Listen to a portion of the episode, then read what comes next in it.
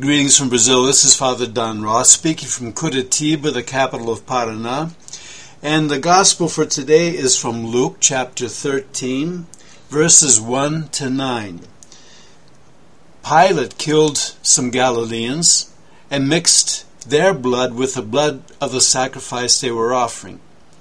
And people said, you know, Jesus said, Do you think they were bigger sinners than anybody else in Galilee? They weren't. And what about the people who were killed when the tower in Jerusalem fell on them? Were they bigger sinners than anybody else? They weren't. What Jesus is talking about is bad things happen to good people. And we sometimes wonder how that can happen, how God permits that bad things happen to good people. That's the whole point of the book of Job in the Old Testament. And the only thing they came up with is they say that God knows what He's doing. But that doesn't really help, does it? What Jesus says is the parable he told about a man who had a fig tree in his uh, vineyard, vineyard. And for three years he was looking for figs and he got nothing. So he told the worker in the vineyard to cut down the fig tree. And the guy said, Well, let's give it one more year. I'll take special care of it. And if after a year it still does not have any fruit, then we'll cut it down and burn it. And that's God's attitude. He does not agree with the evil that happens. Like architects that make a mistake in the building of something and it kills someone.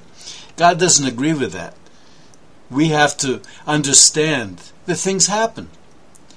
Evil authorities that misuse their power. God is not in favor of that, and we can't be either and we have to take charge, we have to question any abuse of power that exists. But what Jesus says, God gives bad people a chance. Gives bad people a chance to wake up, to change their lives, to see if they will become good people. And that's what Jesus is offering to us the chance to always grow, to be better, that's the time of Lent, when we grow and we can become stronger in our faith, in our love.